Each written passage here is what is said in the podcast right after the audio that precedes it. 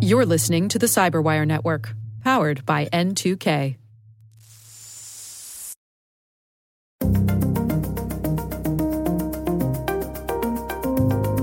We are all overconfident in our ability to deal with things. Hello, everyone, and welcome to the CyberWire's Hacking Humans podcast, where each week we look behind the social engineering scams, the phishing schemes, and the criminal exploits that are making headlines and taking a heavy toll on organizations around the world. I'm Dave Bittner from the CyberWire, and joining me is Joe Carrigan from the Johns Hopkins University Information Security Institute. Hello, Joe. Hi, Dave. We got some good stories to share this week. And later in the show, Carole Theriault returns. She's got a conversation with Rebecca McKeown. She's an independent chartered psychologist. She's worked with the UK's Ministry of Defense and she's been studying the psychology of cyber response. So we'll look forward to that later in the show. All right, Joe, let's uh, kick things off with some stories this week. What do you have for us? Dave, this week I didn't want to go with just one story. I wanted to go and talk about phishing lures this week because some of these you will expect and some of these you will not. These are phishing lures that we're talking about in terms of how these malicious actors get you to click on a phishing link and what kind of thing they're going to send you to get that interaction with you to get whatever malicious software or whatever it is that they're going to do. This is always the first kinetic action in any kind of attack after the research phase. And a lot of times it's actually the first action. They just send out a spray and pray campaign where it's just, we're just going to send email to everybody on this list and see how many people we get. It's a numbers Right. game. So the first category I have here is holiday themed phishing. That is going to be really big right now. Of course, it's going to come up in a couple of genres. You're going to find the incredible sales that are going to lead to fake websites. Like we had that story a couple weeks ago about the kayak website Right. well, where you could buy a kayak for uh, very little money. And the scam was that they would charge your credit card the very little amount of money for a kayak and then send you some piece of garbage in the mail, literal piece of trash, so Right. that they had a tracking number and they could exist long enough to get the money and run. Yeah. Yeah. And the, the plan. website was a, it looked like they actually scraped the real website and Exactly. reposted it somewhere. That's right. So those are out there. It's a real risk. There's the package delivery scam because right about now, we are experiencing, all of us, massive amounts of deliveries because many of us celebrate holidays right around now that involve giving of gifts. So, what better way to scam somebody who might be expecting a package than to send them a package email about we couldn't deliver your package Oh, right. and right. we're sending it back to the person that shipped it to us. Hmm Because these packages are time sensitive this time of Right, year, right? yeah. They last thing you want is somebody to, uh, you know, your your your precious little snowflake of a child to go down on Christmas morning and find uh, nothing underneath the tree. yeah, like Harry Potter's cousin on his birthday. I can't remember that character's name, but yeah, right, right, there's only 23. Last year there was 24. right. Yes, exactly. the other one that's big around holidays is charity phishing scams. The best thing to do to avoid those is just go directly to their website and give directly to them or write them a check and send it to them in the mail. Yeah, yeah. People are trying to tug at your heartstrings this time of year because Right. it's a tough time of year for a lot of people, and of course, things are particularly tough this year, 2020 Right. being the year that it is. And traditionally, this is a time of year when people do tend to give more money. So they're more willing to do this. Their generosity peaks around now. Yeah. So beyond the holiday theme phishing, there's there's also the always present current events phishing. Domain Tools has a story about phishing that uses current Caucasus conflicts between Armenia and Azerbaijan as a means of getting you to open up a malicious uh, Excel document. But this must be targeted to specific people, right? This wouldn't work on me or you. Right. Yeah. It, it wouldn't work on us here in America, but maybe Right. maybe if you live over in the Caucasus region or somewhere in the Mediterranean, you might be more concerned about it, right? Yeah. They're definitely targeting a specific group of people when they're doing this, and they're sending these malicious pieces of software embedded in these documents out to people in that region. They may even have email lists that are targeted to that region. So they just go, okay, well, I only want to send this to people in that area, and that's where I'm going to send it. That way I'll in- increase my effectiveness, if you will. I would advise everybody to be on the lookout for COVID vaccine phishing emails because that's going to be happening here, particularly in the United States, very soon Yeah. right? Uh, you're going to be getting people who are going to try to scam you out of money. Hey, jump ahead in line for 200 bucks. Give me 200 bucks and you can get your vaccine first. I don't think that's going to happen. So in the real world, but people are going to scam you out of that, thinking that it's going to happen. You can do right. it. and well, and taking advantage of so much uncertainty right now as as Sure. this is rolled out. And you know we have a an issue with uh, just the way news is being delivered. You know of who can you trust and who do people trust. So Right. these scammers take advantage of all that. Absolutely. And here's something interesting. Inky had a good story this week. Inky is a uh, an email filtering security company. They had a story about the election still being used, even with having the election like a month or two in the past, right? Yeah. What they're doing is they're sending out malicious files that are disguised as evidence of election interference. Ah. So they're going after people who might believe that the election was interfered with, and they're saying, open this file up, and the file is, of course, malicious. So Right. Let me uh, let you in on a little secret here, just between you and me. actually that's a very good hook. It doesn't really matter who you're targeting. We had one a couple weeks ago where we talked about something about the election where it was here's something about Trump, something like that. I can't remember what it was exactly. It was worded so that it, it appealed to anybody that had any interest in the election. Right. It didn't matter if you loved him or you hated him. Right. It was it was crafted in such a way to pique your interest either way. right? and Dave, here's the easiest part of any security professional's job, and that is uh, making predictions.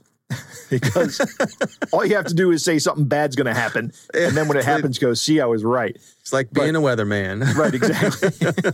the two fishing lures that are going to be coming up soon, particularly after the holidays are over, are the tax-based phishing scams and the next round of stimulus check phishing scams. Mm, mm-hmm. Those are both going to be big. As soon as there is a stimulus bill passed, look for those phishing emails. They're going to come out and people are going to be trying to get your personal information, maybe even getting you to pay some kind of advanced fee scam. It's all scams. It's Yeah. all going to be scams. The tax-based phishing scams are going to be maybe threatening letters from the IRS telling you that your your taxes are, uh, are have been noticed as fraudulent and you have to pay a fee to get yourself from being arrested. That's not how that works either. So just be mindful that these are what's going to happen. And that's kind of why I wanted to talk about this. This is always going to be the case. We are always going to have this kind of situation where whatever the current situation is, somebody's going to be taking advantage of it. Yeah. Well, I think also it's a good reminder that as you are interacting with your friends and your family and your loved ones over the holidays, be it uh, you know remotely or whoever you're getting together with, and we encourage you to do it remotely uh, for safety's sake. But you know, your chances are you're going to be having phone calls. Maybe you're going to be having a video conference or something like that. This is a great conversation to have, just to remind everybody, hey, here are a couple things to be mindful of. For those of you who are regular listeners to this show, you're going to be tuned into this stuff, but. I think we have a responsibility to look out for our loved ones, our friends and family, to um, plant the seed with them to be a little skeptical about these things, something we can all do to try to make things better together. Dave, I couldn't have said it better myself. All right. My story this week uh, is from a gentleman named uh, Matthias Wilson. And uh, he put together a blog post here that uh, is a lot of fun. It's called How to Troll a Nigerian Prince. This is this is right up our alley. Yes, it is. I'm going to quote some of the things in his blog here. He says, Boy, am I lucky. Stephen Richards, a regional director for UBS Bank, just informed me that I am entitled to over 16 million pounds. Stephen sent me the information in German from a Hotmail account as he explained that he was doing this without the knowledge of his employer. All right, so already we've got a secret, you know, just between you and me. right. Yeah. Um, Keep this on down low. Yeah, Matthias says, At first I was devastated. Losing relatives is always hard, and I didn't even know them. The story was that someone had passed away. What's interesting here is that he knew that at some point he was going to have to show some identification. This was a payment scam. This is an advanced payment scam. Right. And Matthias, he knew it was an advanced payment scam, but he wanted to play along as, as far as he could. We've talked about these things before, but there's some interesting little uh, twists to this one. He knew he was going to have to present an ID at some point, so he Googled pictures of German IDs until he found one that might do the job. I never really thought about this, but yeah, you can just just Google for IDs and you'll get a lot Sure. of them because people post pictures of their IDs. They're not hard to come up with. I, I don't understand why people do that, but So uh, he got a phone number from uh, this person who's going to play along with the scam. Uh, Matthias opened a, a Proton Mail account uh, in the name of the ID that he found online, the German ID that he found online. uh, who uh, was named Thomas. Uh, so he decided to call the scammer. He called the scammer. It was a virtual phone number that was registered in the UK. And so he called up, and uh, wouldn't you know it, the scammer didn't sound British at all. He had a he had a thick African ac- accent. Imagine that. Matthias gave Thomas a thick German accent, and he said that he'd need to send a letter. This the scammer said that Matthias would have to send a letter to UBS, the bank, uh, making his claim to the 16 million pounds. And he gave him an email address, and of course, the email address was not a real UBS bank email address, but it was one that at first glance you could think was one. It, it's info at ubsinvestmentremitdepartment.com. Right. And that is Right. something we see frequently where these guys go out and they register these domains that are like copycat domains. Yeah. So he sends an email off uh, requesting the uh, the 16 million pounds. He gets a, a letter back that says uh, we require the following information from you, and it's all the usual things, all of his bank account information along with his ID. So what Matthias does next is he looks up online again. He finds some fake banking information, evidently easy to look up, banking information that was used in another scam. Boy, Google is, you can just find anything these days. So he cooks up a fake form, sends it back to him with fake banking information, sends a fake payment receipt, and uh, strings this scammer along. Now he decides to take it to the next level, and he decides to send the scammer an email from Interpol. Interpol is a European law enforcement. It's not just the EU either, it's a lot of countries. Yeah, I think it's a consortium. Yeah, it's a yeah. So um, he finds an online service that allows you to spoof email from anyone, uh, and so he uh, cooks up a, an email from Interpol claiming that um, this character that he's cooked up, this German named Thomas, uh, has been arrested for bank scamming. Uh, now, a, a little note to our listeners that may not be legal no, it to, is to send the email as Interpol. Probably not. There was an interesting twist on that that we'll get to in a second. Okay. So he calls up the scammer uh, as if he is the person from Interpol, Right. and then he hands the phone over to Thomas, who is also him. Right. Right. He's playing both roles. Well, he's a guy after my own heart here, Joe. This- he's this is playing all great. these roles. I Yeah. love this story, Dave. And he, he hands the phone over to the fake character Thomas. Thomas is crying because he's been arrested. and the scammer is is is going is buying all of this, hook, line, and sinker. And the scammer is mad at Thomas for for getting hmm. himself in trouble. It's funny Right. the scammer's mad and not scared. Well, I, yeah, and isn't that interesting? I, I think probably because the scammer's halfway around the world. Right. He feels outside of the reach of Interpol. Hey, exactly. Who's what are they going to do? How often does a Nigerian scammer get busted? It I, I don't know. rarely I- happens. by the rate at which they continue to scam, I would say the bust rate is very low. So it goes on. Now, the interesting little twist to the end here is that eventually the scammer is on to him. The scammer figures out there's something going on. He stops replying to his emails. So a couple days after that, Matthias goes to log on to the original Proton Mail account that he created to, to kind of be the foundation for all of this stuff. And according to the Proton Mail team, someone reported his account and provided them with messages as evidence that the email account was being used for the purpose of an advanced fee scam. Ah. So, so it sounds like the Nigerian, and perhaps in a, a fit of frustration, reported the account, which is, Yeah. I suppose, all he could do. Right. Uh, Uh, and, you know, I'll uh, extract my vengeance by shutting this guy's email down.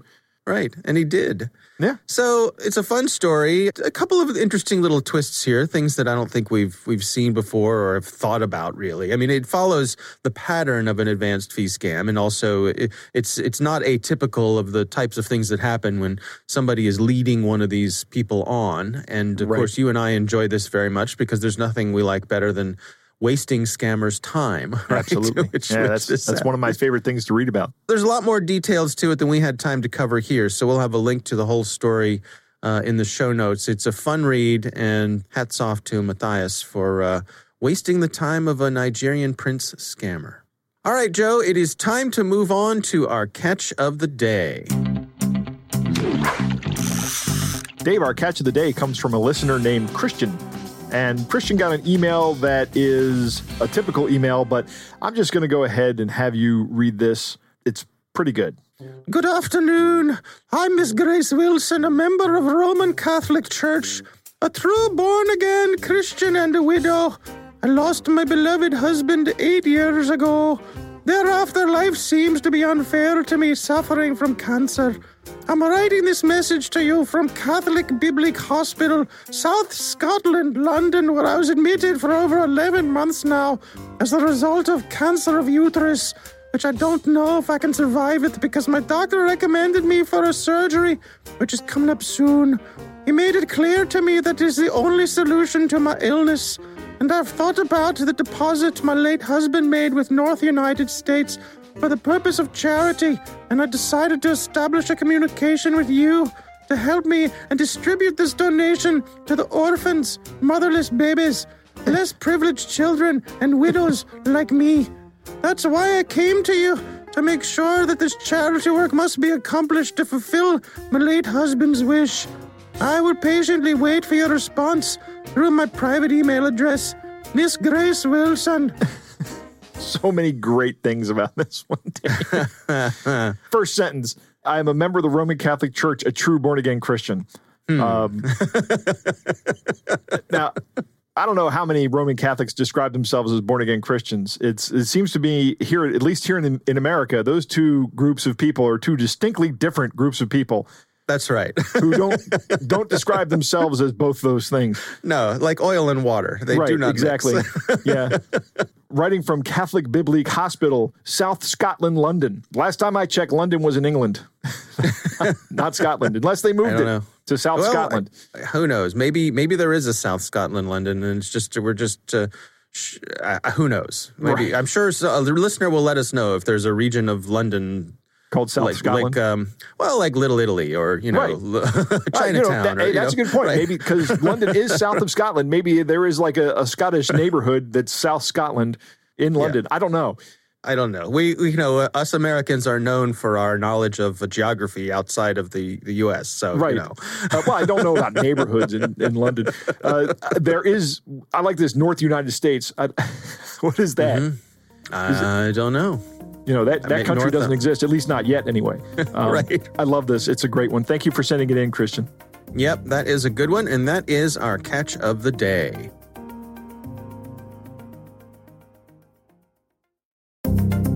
Joe, uh, it's great to have Carole Theriault back on the show. Always great when she joins us. Always good stuff. And uh, this week, uh, she's got a conversation with Rebecca McKeown.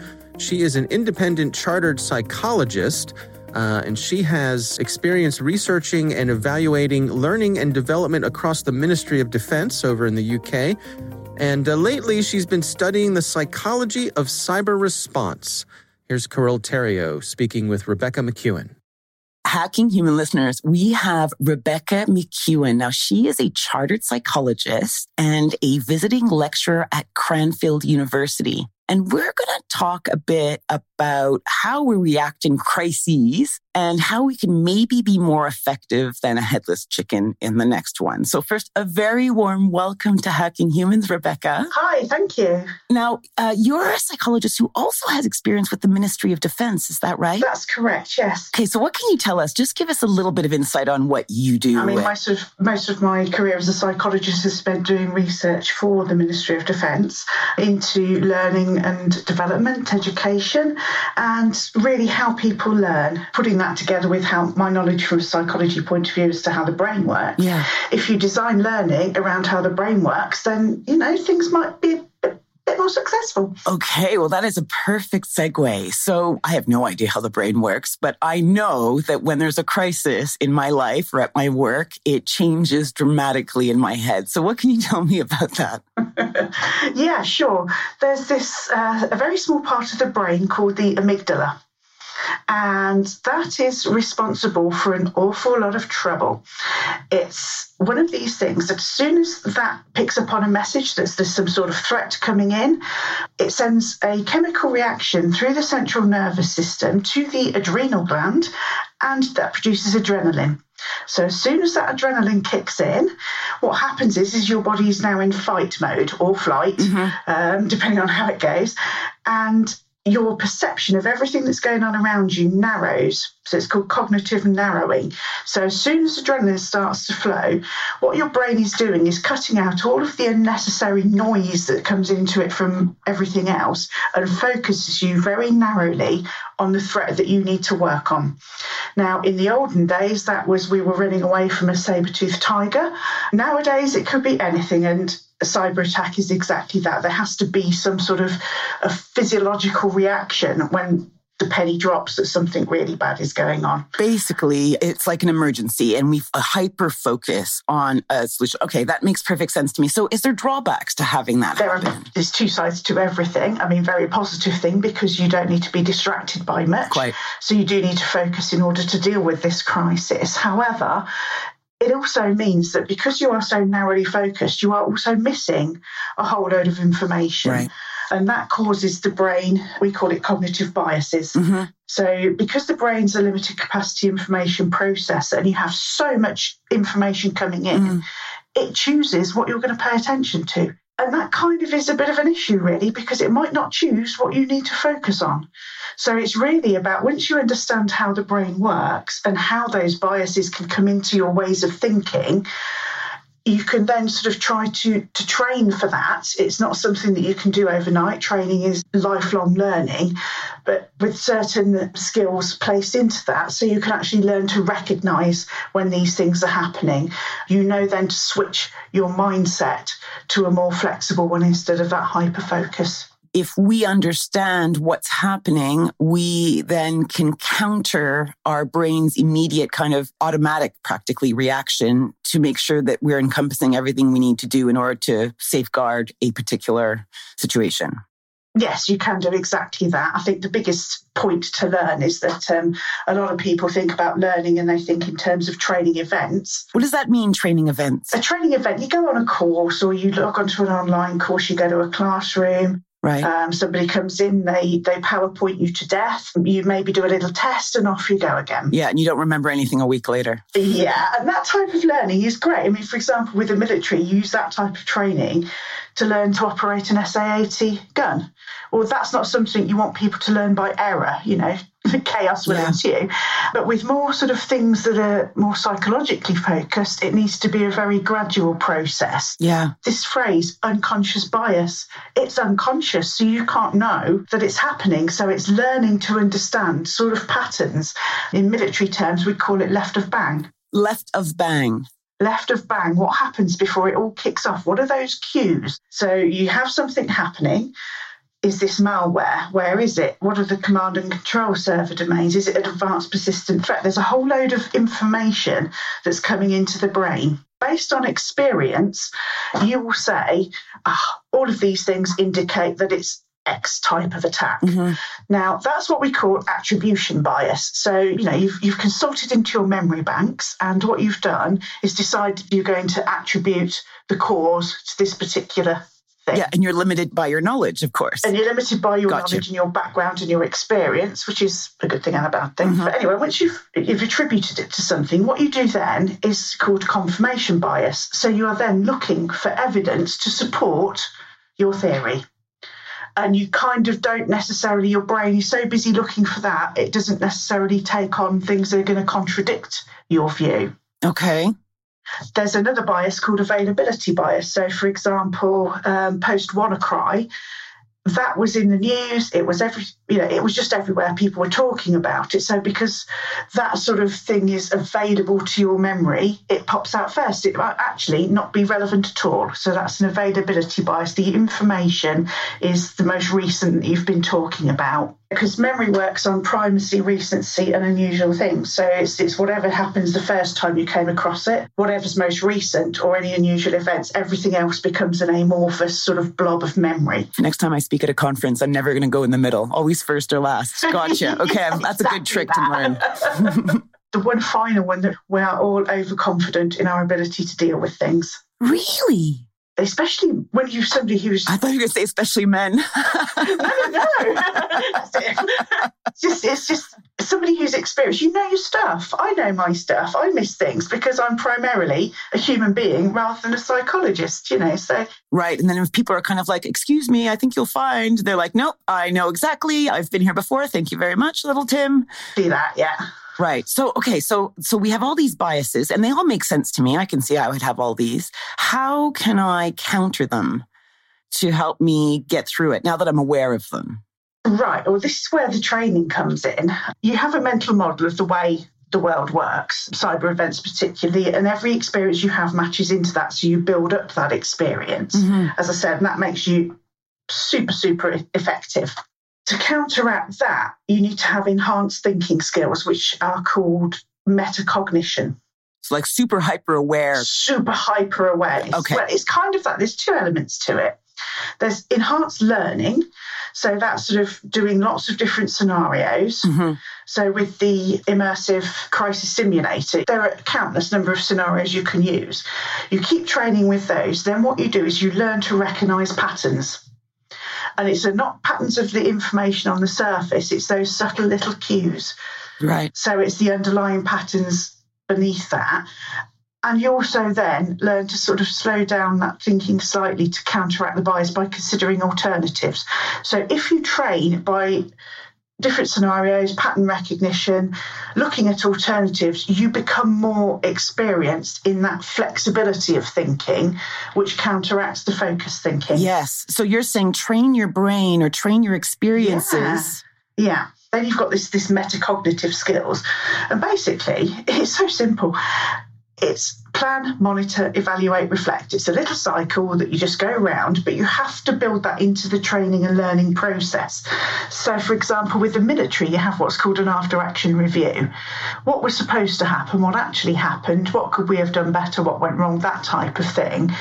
But if you include, right, so what cues did we look at in the first place? How did we act to that? Did we challenge that thinking? So it's about amending that slightly to look at the psychological patterns and the ways of thinking, and then you learn from that. So the next time round, you plan, you monitor how it goes. Afterwards, you evaluate. So after the second one, you go, well, actually, I, you know, I think we were a bit quicker then. It was, it felt a little bit easier and then you sort of reflect on that. That's the the felt a bit easier bit. Yeah, because actually, do you know what?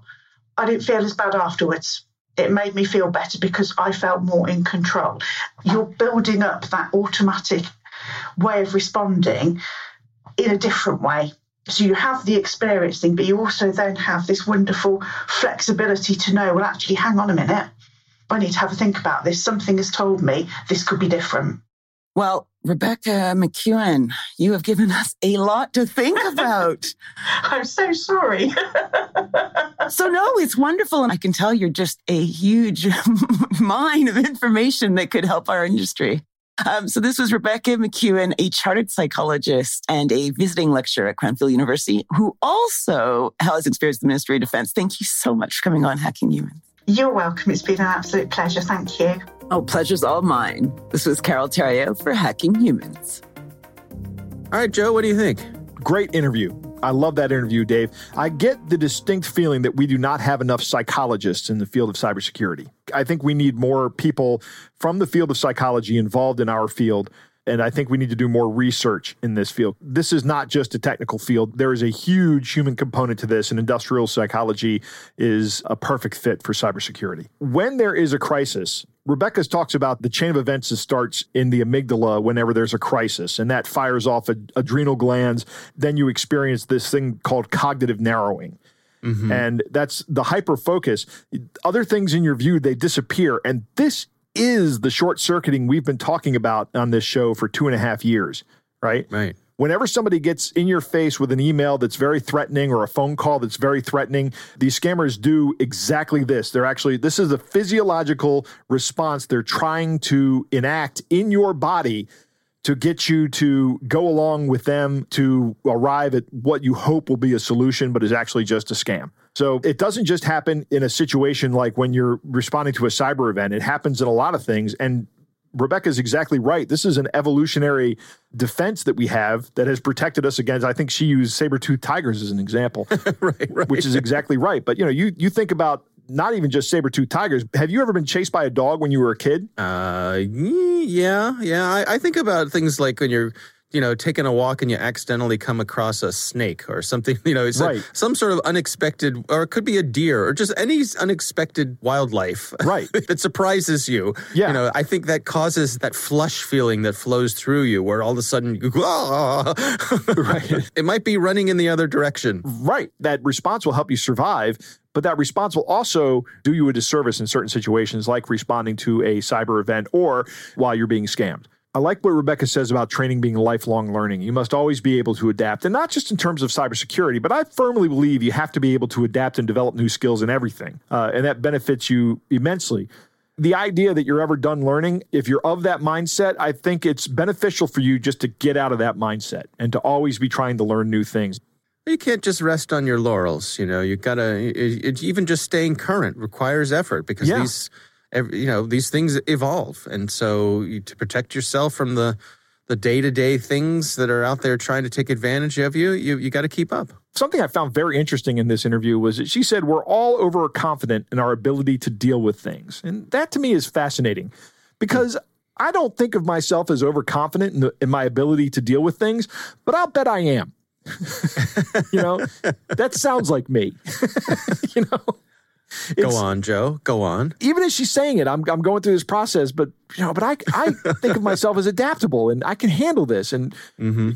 I think that just speaks to the fact that what we need is this level of experience uh, that she's talking about in order to get through these events. Maybe as I'm looking at this as a man in, in his 50s, thinking, uh, you know, I, I, have enough life experience to understand and calmly handle things, and maybe I do, but who knows? I mean, it's never really been tested, right? Right. Or right. Joe, you're overconfident. You don't know me.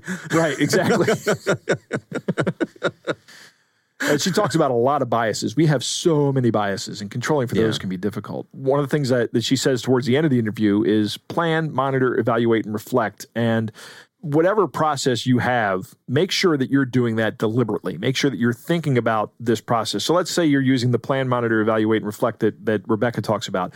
Make sure that you're doing that you're thinking about that as you're doing it. Like, okay, let's plan for the event. A couple weeks ago, we had somebody who, one of our guests said that just pick up a newspaper and look at a story and say, how would we handle this if this was us? Which I think was mm-hmm. a great idea. Monitor what you're doing, evaluate how well it works, and then reflect upon it and put that back into your process. Do those things deliberately. Whenever an event is over, do a post-mortem and say what worked and what didn't and right. be as frank about it as you can and be open to revising the process. Don't take ownership of a process that you developed. It's not your child, it's just a process that's flawed. It's okay to update these things. Yeah.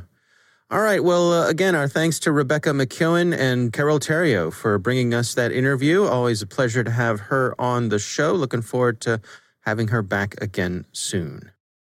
That is our show. We want to thank all of you for listening. And of course, we want to thank the Johns Hopkins University Information Security Institute for their participation. You can learn more at isi.jhu.edu. The Hacking Humans podcast is proudly produced in Maryland at the startup studios of Data Tribe, where they're co building the next generation of cybersecurity teams and technologies. Our coordinating producer is Jennifer Eiben. Our executive editor is Peter Kilpe. I'm Dave Bittner. And I'm Joe Carrigan. Thanks for listening.